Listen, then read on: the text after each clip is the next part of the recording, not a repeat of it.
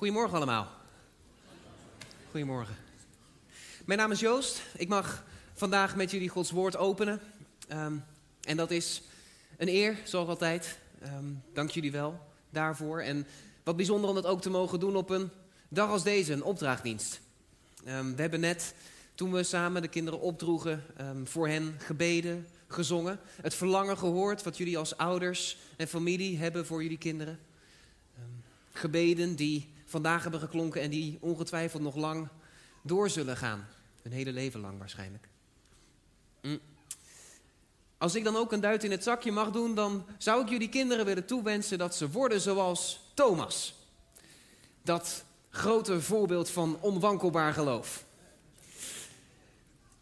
Zo kennen we hem niet per se. Thomas heeft een reputatie van de ongelovige Thomas. En hij worstelt dan ook met twijfel. Maar vandaag wil ik met jullie kijken naar een andere kant van Thomas. Een ander moment dan dat waarmee hij het meest beroemd is geworden. Ik wil het met jullie gaan hebben over de ongelooflijk dappere Thomas. We gaan lezen uit Johannes 11. En ik denk dat dit een heel bekend verhaal is. Tenminste, als ik de eerste woorden uit het hoofdstuk lees, dan zul je weten waar dit over gaat. En daarbinnen pakken we een klein stukje, bijna een bijzin, en daar gaan we extra aandacht aan geven. Johannes 11 begint zo. Er was iemand ziek, een zekere Lazarus uit Betanië. Ik denk dat veel van ons nu meteen zullen weten waar dit over gaat. Dit is het verhaal van de genezing, nee, de opwekking van Lazarus. Lazarus is een goede vriend van Jezus. Hij wordt ernstig ziek, we hoorden het net, en zal ook aan die ziekte komen te sterven. Maar Jezus wekt hem op, roept hem terug uit het graf. Een magistraal wonder en een heel bijzonder verhaal. Ook al omdat Jezus eerst een beetje lijkt te treuzelen voordat hij naar Lazarus toe gaat. Als hem het nieuws bereikt, gaat hij niet meteen op stel en sprong er naartoe. En hij lijkt ook niet in te grijpen.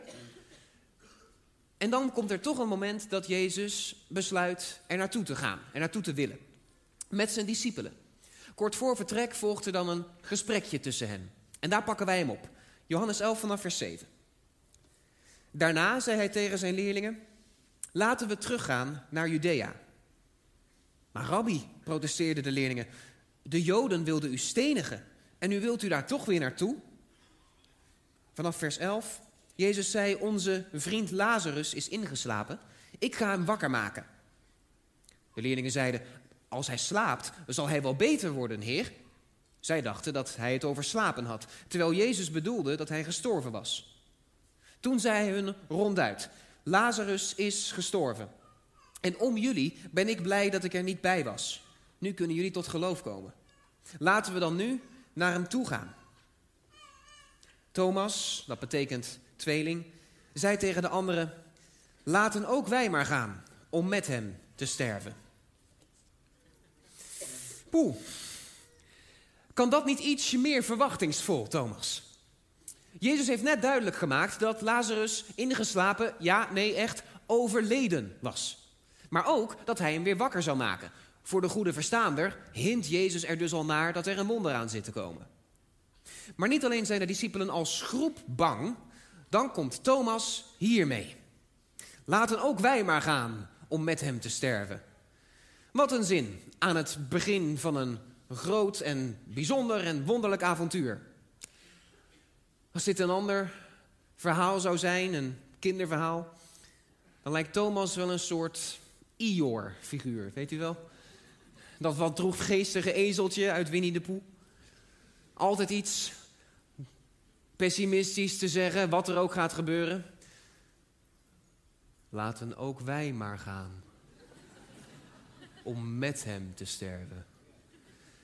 Poeh. En het is niet alsof Jezus nog niets bijzonders eerder heeft gedaan. Eh, Thomas was erbij toen Jezus in de hoofdstukken hiervoor al best wat wonderen gedaan heeft. Daar had hij misschien ook wel een beetje verwachting uit kunnen putten, toch? Voor een moment als nu. Hij lijkt eerder vooral de sfeer te bederven. Met zijn ongeloof dat we verderop in het evangelie zullen zien. Nou, dan was hij hier vast ook al een twijfelaar. Typisch Thomas. Nou, nee. Eigenlijk doen we Thomas daarmee tekort. Wat hij hier zegt kan pessimistisch klinken. Maar het is ook ontzettend dapper. We weten niet veel van Thomas. En als ik het goed heb, is het Evangelie van Johannes het enige van de vier waarin hij überhaupt aan het woord komt. Maar hij wekt de indruk van iemand die de dingen wil zien en benoemen zoals ze zijn. Dood is dood, hoe pijnlijk ook. En daarom heeft hij later ook zo moeite met het idee dat Jezus weer zou leven. Maar ook, als we nu teruggaan naar Judea, dan lopen we gevaar. En dat gevaar was reëel. De andere leerlingen benoemden het ook al. Rabbi, u wilt daar weer naartoe? Jezus, de mensen daar in Judea wilden u stenigen. En mocht u zich afvragen, goh, waar hebben ze het over? Nou, heb je even. In Johannes 7, als Jezus spreekt op het Loofhuttenfeest, dan zegt hij een aantal wat controversiële dingen en raken de mensen verdeeld. Sommigen worden zo boos dat ze hem willen grijpen. Of misschien bedoelden de leerlingen wel wat er gebeurt één hoofdstuk later, waar Jezus zegt dat hij ouder is dan Abraham. Viel niet heel lekker in de groep. Of misschien was het wel weer wat later, toen Jezus beweerde dat hij en de Vader één zijn. Dat deed de bom pas echt barsten. Dat draaide uit op een rel. De mensen begonnen de stenen al op te rapen en toen zei Jezus nog: Goh, waarom wilt u mij eigenlijk stenigen? Ook dat bracht de gemoederen niet per se tot bedaren. Al die keren waren ze in Judea geweest. En waren de omstanders woedend geworden. En je zal daar maar bij hebben gestaan, ook als discipelen. Mijn microfoon zakt wat af. Ben ik nog goed te horen? Top. Je zal er maar bij hebben gestaan als discipelen. Het, de mensen die zich beginnen te verdringen en te hoop lopen. Het geschreeuw dat steeds harder wordt en van alle kanten komt. De stenen die je al opgeraapt ziet worden. En die zometeen misschien ook naar jouw hoofd zullen worden geslingerd. Je zal er maar bij zijn geweest en te boek staan als discipel van Jezus. Hoe zou jouw reactie dan zijn als Jezus kort daarna zegt dat hij weer naar diezelfde plek toe wil? Met jullie als discipelen in zijn kielzog. Het is duidelijk dat de discipelen daar niet per se op zaten te wachten. Ik moet zeggen dat ik er ook een beetje bij zou slikken. Was er echt geen andere manier om dit op te lossen? Uh, Jezus, misschien een genezing op afstand. Dat had hij al eerder gedaan. Bij eh, de Romeinse centurion die naar hem toe kwam, wiens knecht ziek op bed lag. Jezus hoefde daar niet eens bij te zijn of de knecht werd genezen. Misschien, Heer, is dat nu wel ook the way to go. En wat te denken van die opmerking van de discipelen in vers 12.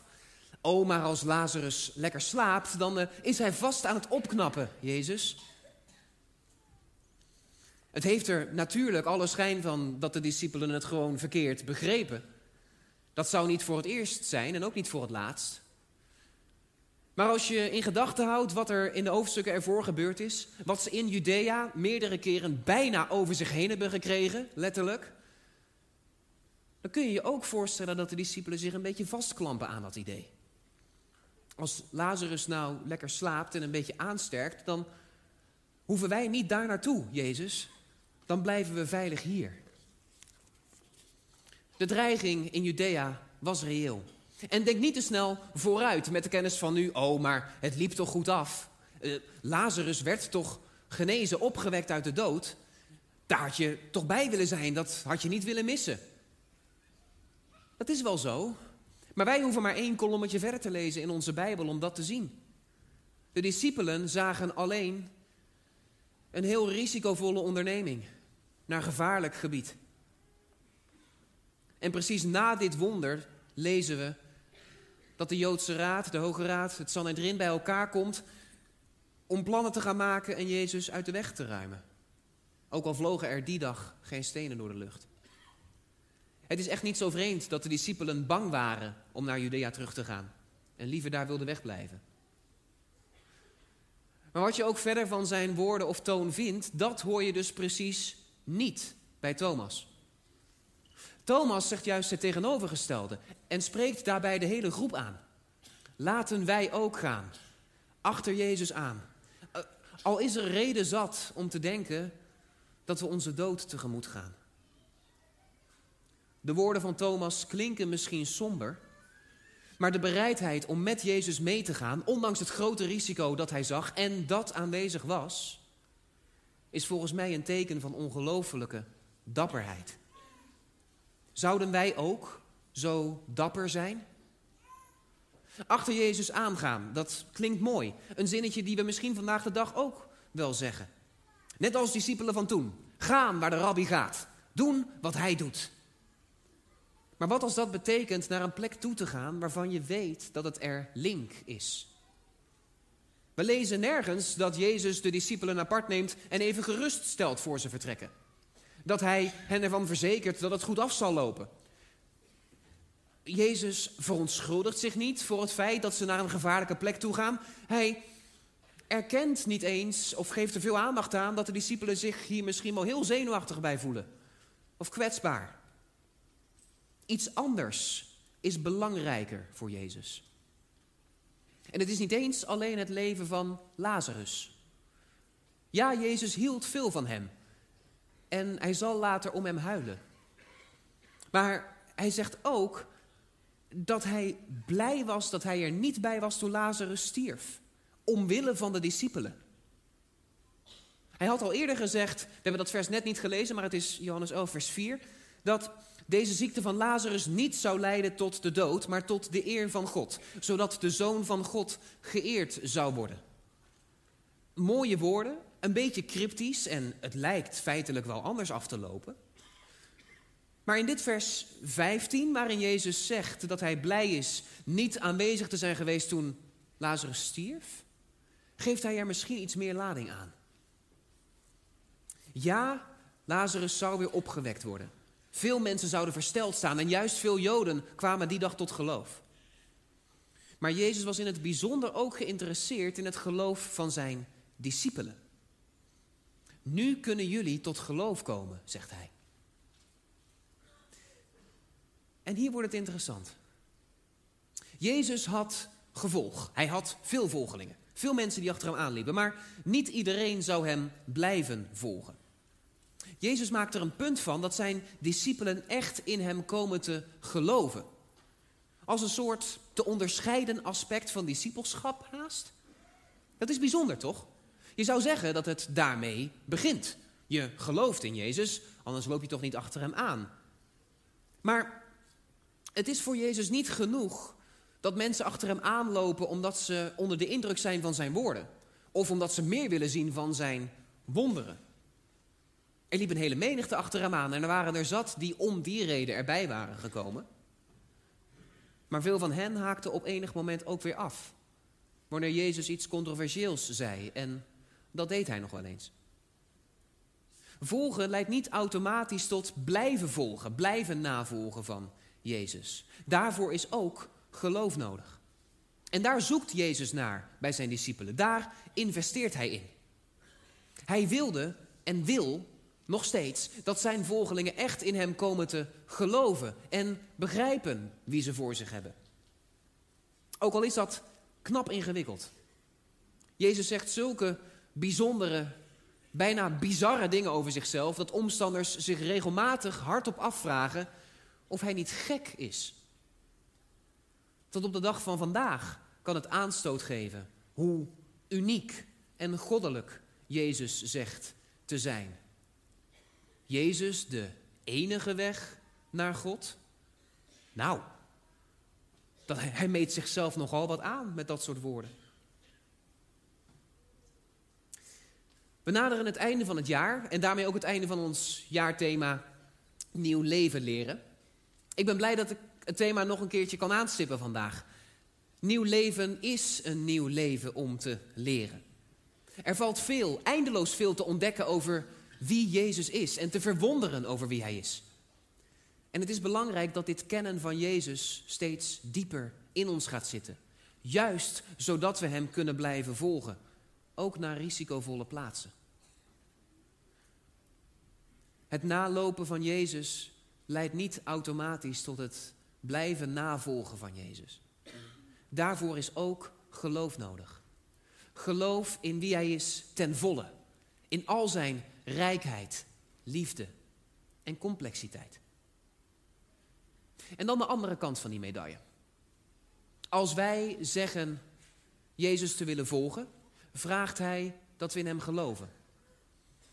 En als wij zeggen in Hem te geloven, vraagt Hij dat we Hem volgen. Thomas is een voorbeeld van een discipel die heel goed begrijpt wat het hem kon kosten om nu mee te gaan met Jezus. Hij had het gevaar al eerder gezien in Judea.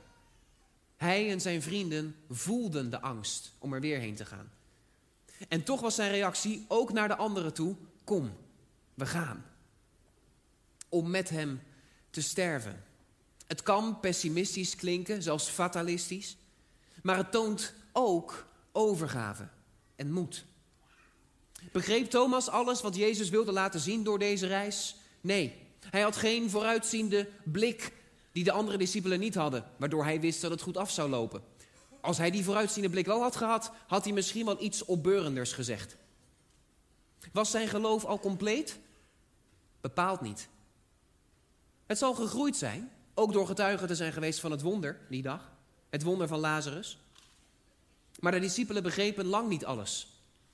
Dat Jezus onderweg was naar Jeruzalem om er te lijden, te sterven voor hun zonde, voor onze zonde. En weer op zou staan uit de dood, dat konden ze niet bevatten.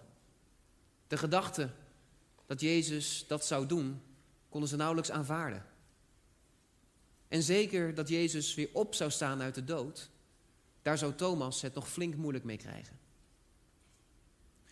Maar op dit moment van onzekerheid, voordat ze naar Lazarus toe gaan, toont Thomas zijn dapperheid. En op zijn eigen moment van twijfel, als Jezus is opgestaan en Thomas dat niet kan, nauwelijks durft te geloven, dan reikt Jezus uit naar hem. Met zijn doorboorde handen. En de speerstoot in zijn zij, die Thomas mag voelen, zodat hij niet langer ongelovig hoeft te zijn. Op dit moment van onzekerheid toont Thomas zijn dapperheid. En op zijn eigen moment van twijfel toont Jezus zijn nabijheid. Hm.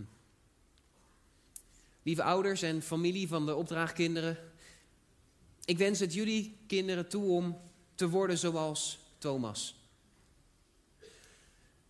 Mijn jongere zusje krijgt begin volgend jaar een kindje. Ik word oom. Mijn ouders, opa en oma. Of het kindje Thomas zal heten, dat denk ik niet. Ik krijg namelijk een nichtje.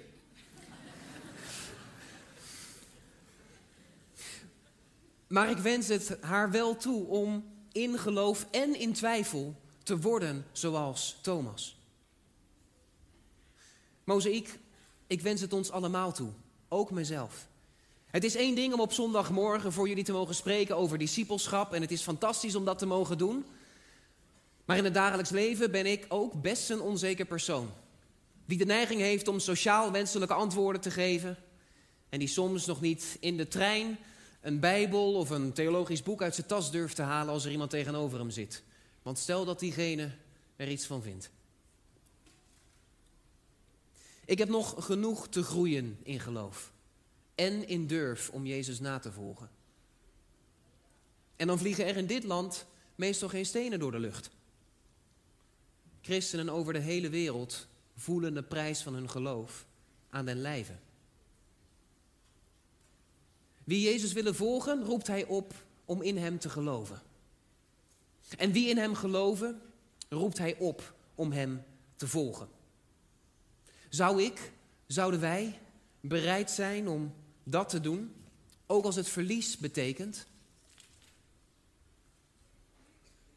Ik leg het zo neer alsof het iets hypothetisch is. Iets wat nog kan of misschien zelfs waarschijnlijk op enig moment gaat gebeuren. Jezus is daar best duidelijk over dat dat er wel in zit. Dat het volgen van Hem verlies kan betekenen. En dat is goed voor ons om te realiseren. Ja zeggen tegen Jezus is niet ons ticket naar een comfortabel en welvarend leven op alle fronten. Ook al wordt er wel eens anders beweerd. Maar misschien zijn er wel veel van ons hier voor wie dit helemaal niet iets hypothetisch is, dat verlies. Die dat verlies al lang ervaren hebben. Ouders met grotere kinderen die andere wegen zijn gegaan. Mensen die heel graag ouders hadden willen worden. Maar het is hen nog niet of is hen nooit gegeven. En mensen onder ons die inderdaad geld en goed bezit, maar ook waardevolle contacten en vriendschappen in de waagschaal hebben moeten stellen. En zijn kwijtgeraakt omdat ze Jezus willen volgen. Je zal maar te boek staan als volgeling van Jezus. Een deel van ons zet het waarschijnlijk vol trots in zijn bio op Instagram of andere sociale media. Het is mooi om het met trots uit te dragen. Het kan ook kostbaar zijn. En wie weet, ben jij wel als Thomas? Heb je eerder op een kritiek moment, een moment van onzekerheid, waarbij anderen aarzelden, moed gevat en gezegd: Ik volg Jezus. En anderen aangespoord om dat ook te doen? Maar vind je jezelf nu terug op een moment van twijfel? Hoe kan ik dit nu geloven? In het licht van alles wat er gebeurd is. Hoe alles lijkt fout te gaan.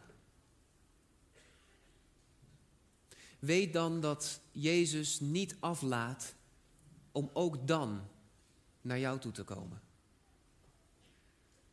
Dat is snel gezegd. Ik zeg het met zekerheid, want het is ook voor Thomas zijn verhaal geweest. En Jezus is dezelfde gisteren, vandaag en morgen. En hij heeft ons net zo lief.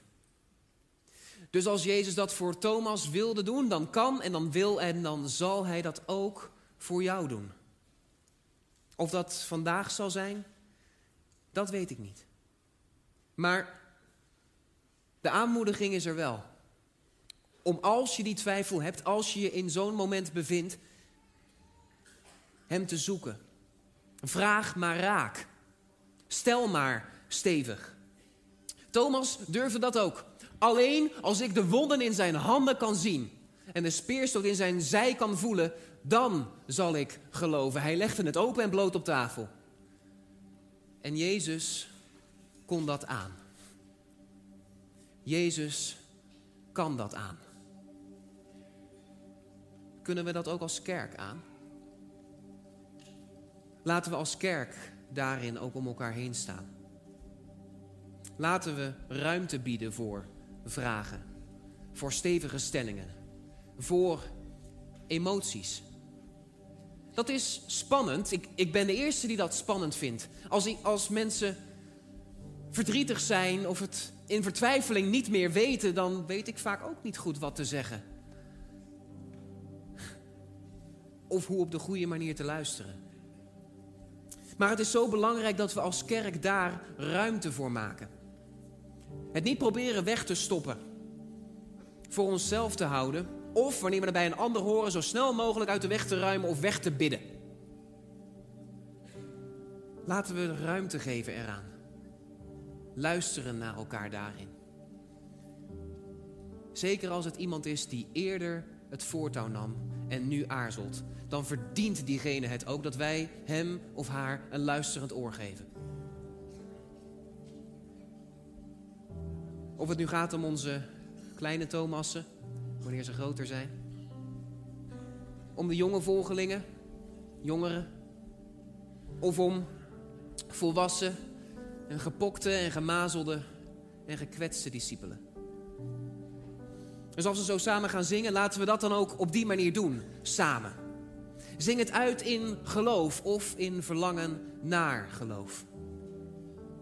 Bid het stil in je twijfel als je geen klanken meer hebt. En als je die wel hebt, als je die in overvloeden hebt, als je dit in volle borst kan meezingen, welk lied we hier dan ook zingen, je knalt het eruit, doe dat dan. En denk daarbij aan degenen die het misschien niet kunnen. En zing het ook voor hen.